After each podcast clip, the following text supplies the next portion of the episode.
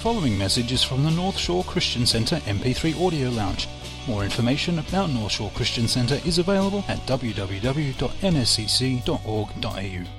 If you have your Bibles, would you open up to Luke chapter 15, verses 1 to 7? This morning, I want to talk to you about making a difference.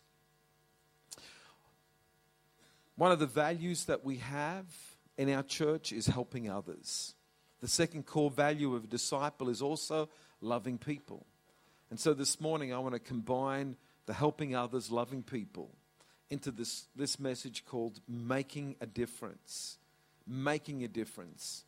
Mother Teresa was one of the most loved people of her generation. She died 15 years ago but I guarantee there wouldn't be a 15 year old that has not heard of Mother Teresa. Think as soon as someone says Mother Teresa, there's a warm glow that happens in people's lives. She was born in 1910, she died in 1997. And everybody has a beginning date, and if it hasn't already happened, it will one day you have an end date. And so you will never be known by the day you were born and the day you die, but you'll always be known with the little dash in between your beginning and your end and what you did with your dash. And Mother Teresa, the reason why she is highly regarded and highly respected and probably the most influential person of the last century was because she decided that she would spend her life helping others. Born in Albania, could have been a person like so many other Albanian women born in 1910 that locked themselves away in their own little village, just doing their own little thing. But she decided that she would go to India and help the poorest of the poor. And she lived her life with this little motto it goes something like this. This is what she says I'm a little pencil in the hand of a writing God who is writing a love letter to the world. And every single one of us can become a little pencil in the hand of a writing God who's out to declare to this world that he loves them. And today, what I want you to see yourself is is not someone insignificant, but someone as significant. I think it was um, the, the, the great author Everest, Edward Everett Hale that said, I'm only one, but I am one. I cannot do everything, but I can do something. And I will not let what I cannot do interfere with what I can do. And today I just want to talk to you about the power of influencing one, making the difference in the life of one. And so I can't help but open up the scripture to Luke 15, where it talks about God's love for the one. And here it is in Luke 15, verse 1. It says, Then all the tax collectors and the sinners drew near to him to hear him. Just that verse in itself, I could preach a week on that one. Because what that says was that Jesus was attractive to people that weren't even religious. Jesus was attractive to people who were blinded to the things of God. They were blinded to righteousness, but they weren't blinded to Jesus.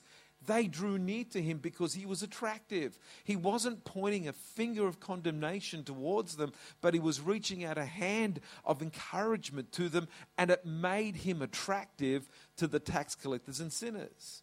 And the Pharisees and scribes complained. The religious people complained, saying, This man receives sinners and eats with them. What a terrible thing! How terrible is that? That Jesus, the Son of God, receives sinners and eats with them. So Jesus spoke this parable to them, saying, What man of you having a hundred sheep, if he loses one, everybody say one, does not leave the 99 in the wilderness and go after the one which is lost until he finds it.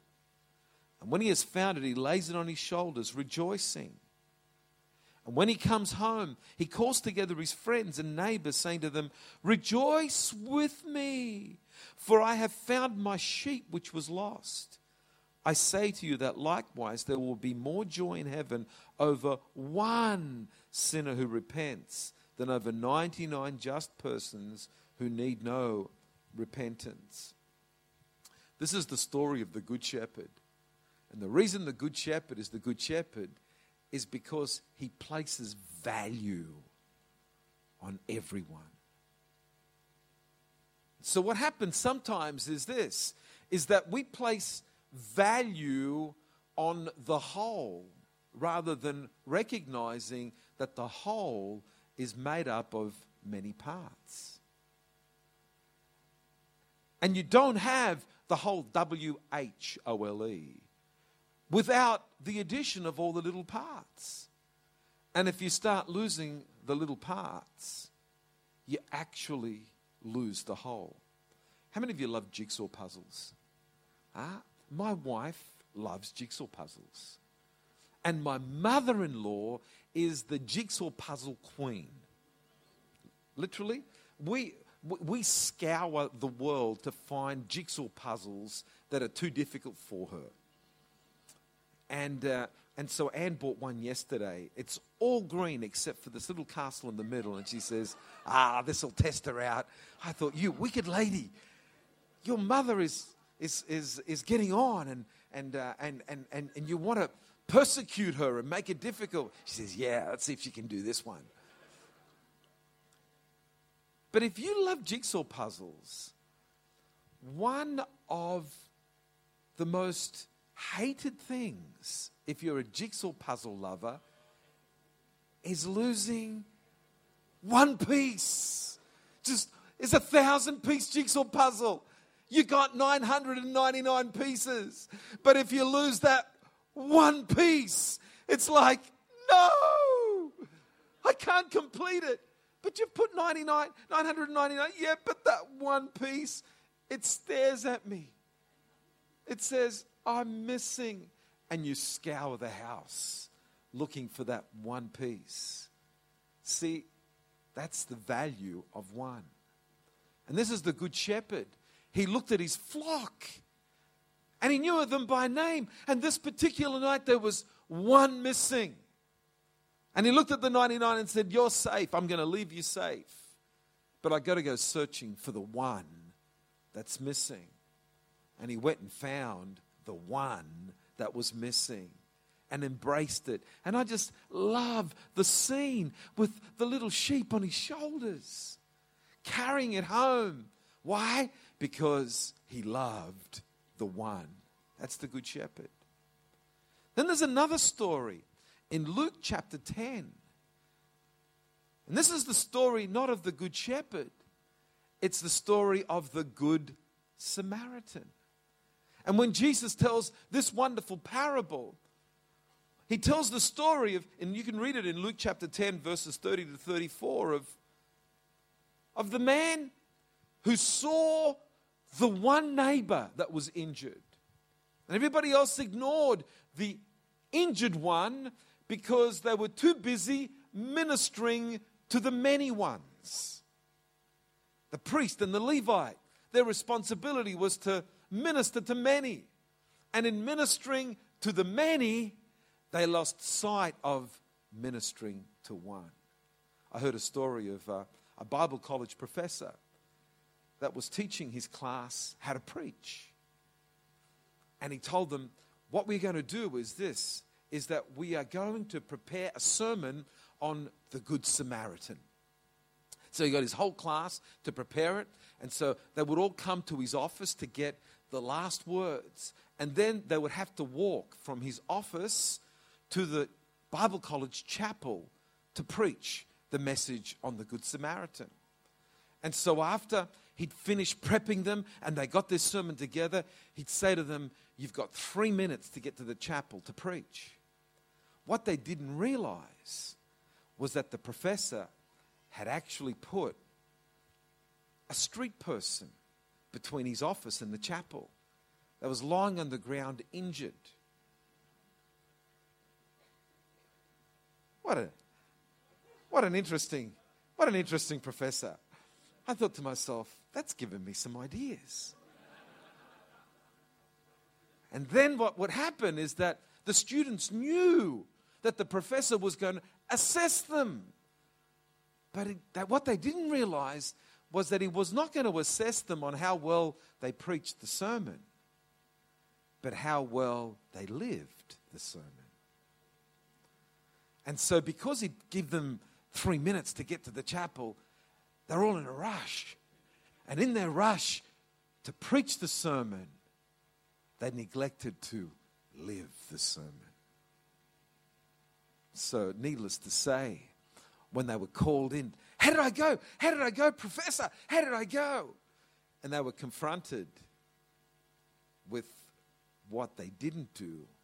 They were cut to the heart. But never, the, but never, you know, the less, the message was communicated very clearly. And I want to say to every single one of us, it's very easy to preach a sermon. It's another thing to live a sermon. And the whole idea of this parable of the Good Samaritan is to just be aware of the one that you can help. The one that you can help. So we've talked about the Good Shepherd. We've talked about the Good Samaritan. Let's talk to you this morning about the Good Christian. Now, for those of you that love alliteration, I was going to put the good servant of God for, for alliteration purposes, but don't want to distract from what it is. It's really the good Christian. And if you have your Bibles, I want you to open up to Romans chapter 12. Romans chapter 12, because Romans chapter 12 actually describes the behavior of the good Christian. So it's one thing, it's one thing to be saved. It's one thing to receive the grace of God. It's one thing to receive forgiveness and mercy from God, and I love that. I don't ever want to decry the grace of God, the mercy of God, the forgiveness of God. But you know what? That's that really is stuff for new Christians. That's stuff for baby Christians. Now, not that we ever discard that stuff because it's like learning to breathe. You know, that's sort of the first thing you do when you're born. You breathe. but thank God you don't forget to breathe for the rest of your life, but you add a little bit more to life experience than just breathing. Hello? Can you, can you hear what I'm saying? And the same thing, you know, when, when you do, you know, alpha and first steps, you start to get some, some basics and revelation, and, and then you add to that other revelation. And so I love the message of grace. Amazing grace, how sweet the sound. But that's the message of a new Christian. And so don't live there, my friends. Don't say, well, I'm just camping at grace. I'm just staying there and I don't care about all the other revelations, man. I'm just a grace person. I'm, I'm just living by grace. And that's like saying, I've learned to breathe and that's all I'm going to do for the rest of my life is breathe. Well, thank God that you're going to do that. That's good. That'll keep you alive. But there's a lot more to life than just breathing. Can you hear what I'm saying? I'm just amazed these, these days where, where people are just being sidetracked to the new Christian's message and want to camp there and live there. I'm saying, what is the matter with you? There is still so much more. Let's turn to Romans chapter 12 and find out how to behave now that you're a Christian. Now, seriously, these, these few verses, I would call it the Christian manifesto.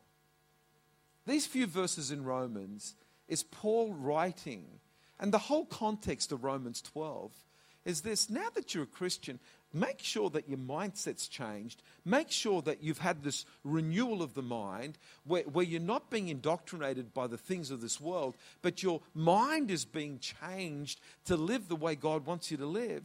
And then, then follow this. He says, Let love be without hypocrisy. Abhor what is evil. Cling to what is good. Be kindly affectionate to one another with brotherly love. In honor, giving preference to one another. Not lagging in diligence. Fervent in spirit. Serving the Lord. Rejoicing in hope. Patient in tribulation. Continuing steadfastly in prayer. Distributing to the needs of the saints. Given to hospitality Bless those who persecute you. Bless and do not curse. Rejoice with those who rejoice. Weep with those who weep. Be of the same mind towards one. And it goes on all the way to verse 21 where it says, Do not be overcome by evil, but overcome evil with good. I don't have time this morning to do an exegesis of every single one of these passages and open them up and open them up for you. But I would love for you in your own personal devotions to open them up and say, what's required of me now that I'm a Christian? What's the behavior? So, so just let me just give you the four B's of, just very quickly, the four B's of a good Christian. Number one is be loving, not hypocritical. Be loving. This is what, this is what the scripture says. Let love be without hypocrisy. True love doesn't need anyone to notice what you do. You do good whether people see it or not. See, hypocrisy basically says, I'm one thing when people are watching, I'm another thing when people aren't. And so, so to behave like a Christian is no, no, let's do it in silent, let's do it in secret, but let's do right continually. So we're just, something is oozing out of us, which is love. And that, what that means is this is that you've been transformed by the love of God when that happens. The next B is, is be kind. Not inconsiderate, but be kind. Be kindly affectionate one towards another. Treat people like VIPs. Be nice. Everybody say, be nice. It's just wonderful to be kind and nice and considerate. When my mother came to Australia in 1958, she couldn't speak a word of English. Matter of fact, when she left Italy in June 1958, she didn't even know that they spoke other languages besides Italian. When she gets on the boat and she he, hears these people speaking a strange language, she's thinking to herself, I hope they don't speak this language when I get off the boat. Seriously, she she'd, not, she'd, not, she'd not been to school one day of her life, not studied geography, didn't know anything about anything. And here she's off because she got a, a letter from a man that she hadn't seen for seven years in Australia saying, Come to Australia and marry me. Where's Australia? I know who you are. I haven't seen you for seven years. And she got on this boat and she lands here in, in, in Sydney and then you know, they got married three days after she lands on the boat. Yeah. What? What? Totally different era. And uh, then she moves up to Scone because dad was working at Glenbawn Dam. And, uh, and so dad has to go to work during the day. And his mum left alone in a strange country in Scone in 1958 was just one little country town. Huh? Love it. Still hasn't changed. And so, and so she's, she, she just is totally ignorant of anything. And she's, she can't even go shopping because, number one, they didn't have shopping centers in those days, folks. They had little cornerstones. And so, uh, so, so, so she, corner stores, what did I say? Cornerstones. corner stores. There you go. See, I'm founded on the word. This is, I'm founded on Jesus, the chief cornerstone, and it just comes out. And so, so there's one day she wanted to buy meat. And so she goes to my dad, who'd been here seven years previously, and said, I need to go to the butcher to buy meat. Teach me how to do this. And so dad said, All you've got to do is learn this. Me want meat. And so mum practiced it. Me want meat. Me want meat. Me want meat. And so she got it down pat. Me want meat. Me want meat. Me want meat. And so I can just picture her. Here she is with a purse in her hand. Big adventure. She's going to the butcher shop to buy some meat. Me want, she's practiced, me want meat. So she gets there, gets into the butcher shop. And I, I mean, I wasn't born at this time, so I'm just picturing, imagining. And so the butcher's there serving the customers, and mum's waiting there, me want, me, me want. And so she's got it, she's got it down pat. And then, then the butcher looks at her and, and says, Can I help you, ma'am? Me want meat. Okay, so what type of meat do you want? Me want meat. Would you like lamb chops, top side? Me want meat. And so then the butcher, then the butcher points and she and she finds the top side, the yielding top side. She points to it. And so it's only my dad and her, just the two of them. She only wanted one little piece of steak. And so the butcher just starts putting the, the, the meat on the scales and one piece and two pieces. And, all she, and she realizes at that point that all she can say is, me want meat. And it's not the appropriate thing to say when he's putting too much meat on there, you know. And so, and so the, the only thing she can say is enough in Italian.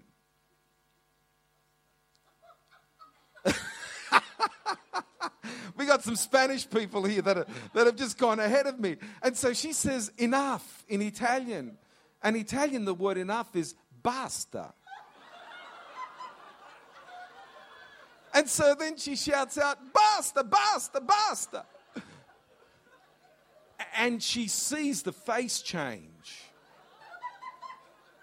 And so, and so the butcher then just slams the meat and wraps it up. And, and, and, and poor mum, she gives him her purse. So he pulls the money out. And, and anyway, when dad comes home, mum is bawling her eyes out. She's bawling. Dad says, What's the matter? She says, I did exactly what you told me to do. Me want meat, me want meat. But this butcher puts the whole shop on the plate. He says, and, and the only thing I could tell him was basta. And my father, oh,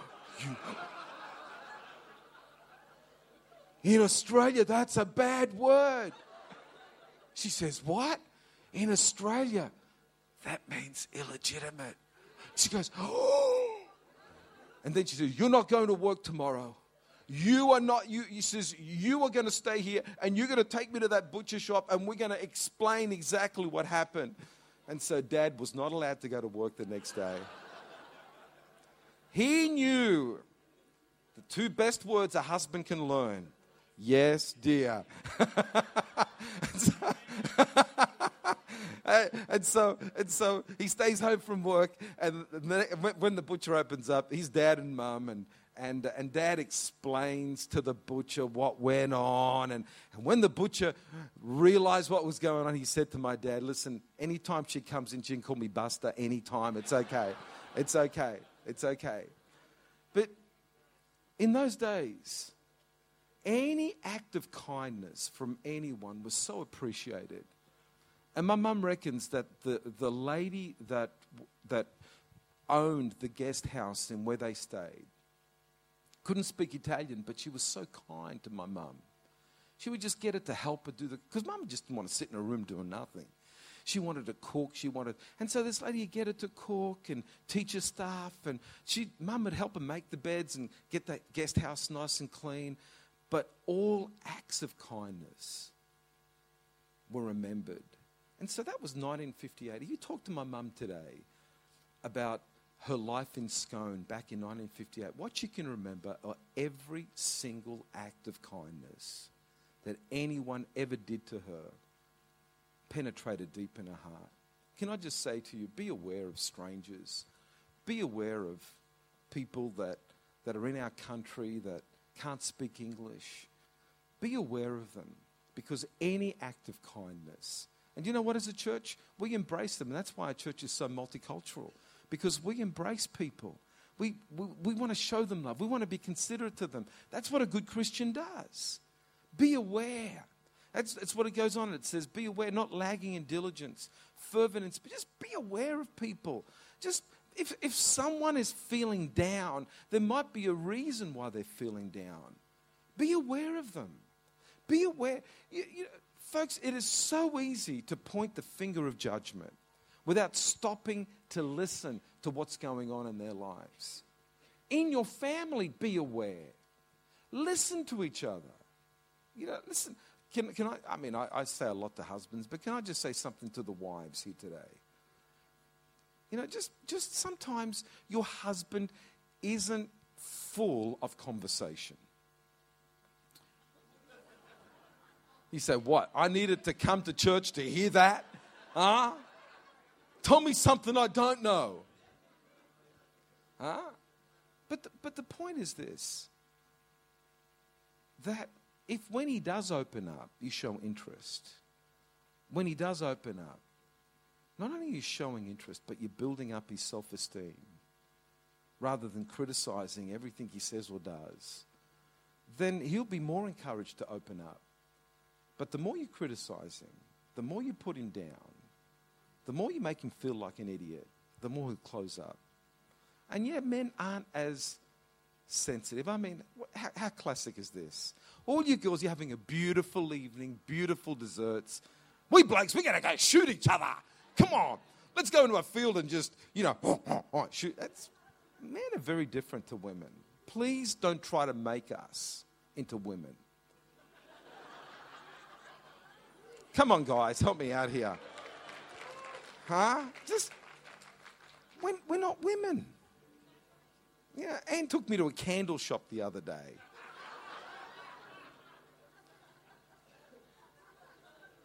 Help me choose a candle. I said, sweetheart, it's like asking me, it's like me asking you, help me choose anchovies.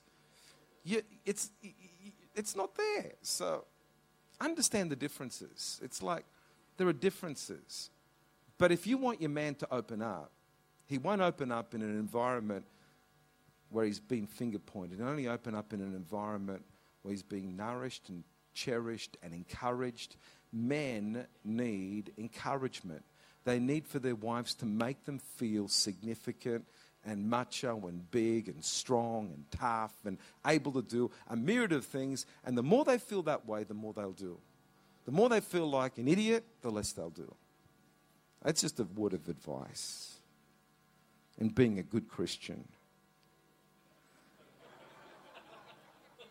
Seriously.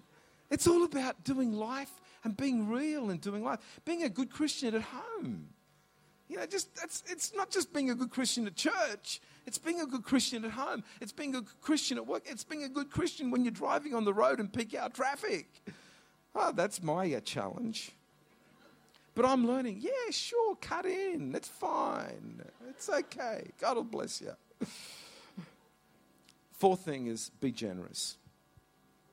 This, this whole thing, distributing to the needs of the saints, given to hospitality, the whole aspect of live life as a giver, not a taker. Live life as a giver, not a taker. Do you know what? There are, there are times when we need to take. But even when you're taking, just say, is there something that I can give? Because one of the worst things that you can do in life is not value what you've got. Because sometimes the most beautiful thing that a person can give is a compliment. And everybody's got compliments to give. But some people just can't give a compliment if their life depends on it. Some parents are willing to give their kids 50 bucks, but not a compliment. Not something that'll lift them up. They're willing to give, they're willing to give their kids an inheritance of resources and money, but not willing to tell them how precious they are. And what a travesty that is. So be constantly on the lookout to give, to give, to give, to give. And if you're in a position, you know, and, and let me just say to you that as a church, if you're in need, we want to give to you. Absolutely, we want to give to you. And, and, and everyone at some stage in their life is probably at a place where they need someone to give to them. And it's not a sin. Matter of fact, you know, sometimes we go through tough times. But can I just say to you as a Christian that that's only a temporary situation for you because God's going to turn it around. And if you're going through a tough time, the last thing we want to make you feel is that you know, that you're useless or hopeless. What we want to do is to make you feel that you can receive. And what a wonderful thing it is for you to say, What can I do in return? What can I do? Maybe I can help someone clean their house, or maybe I can wash a car, or maybe I can do some gardening, or maybe I can do something. Now, we would never, ever demand that from you. That's not the way that we give. But what a wonderful thing it is to respond that way. And it's because it's not demanded, but when it's a response, it says, Do you know what? At this moment, I need some help, but I'm also willing to give help in the areas that I can. And that's a beautiful response to life. That makes you a big, big person. And my time is up this morning. But can I just finish this morning by saying this? Don't be so taken up with making a difference overseas that you forget that we can make a difference in the person across the street. Overseas or over the street? Overseas or over the room. See, see, so often we get so caught up with, with well, if I got an opportunity to go there, then I'd do it. When God says, well, you don't have an opportunity to go there, but you have an opportunity right where you are. So across the street, across the desk, across the hall, across the room is where someone lives into whose life you can make a difference. Jesus came all the way from heaven to earth to make a difference in your life. And He's made a difference in your life. Can you now make a difference in someone else's life? Can you today begin to say, you know, Jesus went out of His way to focus on me, and I'm the one that He came to die for. I'm the one that He came to give life to. Now, because I've received from Him, I'm willing to give out to others. What a powerful thing that is. And this morning, I, I, want us to leave this place saying, I'm going to be aware of the people around me. I'm going to be opening my ears, opening my eyes, just to look. At home, if you're married, I'm just going to be looking at what I can do to help my spouse. I'm going to look at what I can do to minister to my kids. I'm going to look at what I can do to invest just in the people around me. What, what can I do to make their life better? What can I do to make a difference in their lives? And if you live like that, friends, you'll live a big life. You will live a huge life. And that dash between the day you're born and the day you die will be a big dash. It'll be a huge dash. And it'll be a significant dash in someone's life. Can we bow heads for a word of prayer? Father, I just want to thank you for every person in this auditorium today. I want to thank you, Lord, that you've come to give us life and life more abundantly. And I just pray, Lord, that you'll help us.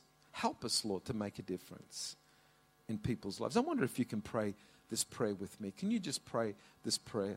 Just all of us out aloud. I want, I want you to say this Father God, I want to thank you today that you chose me and gave me life. Now, Lord, help me to make a difference in someone else's life. Help me be kind. Help me be considerate. Help me be loving. Help me be generous. Help me be aware of the people around me. That I can do something that is significant in their life. I want to make a difference. Help me, Lord, in Jesus' name. Amen.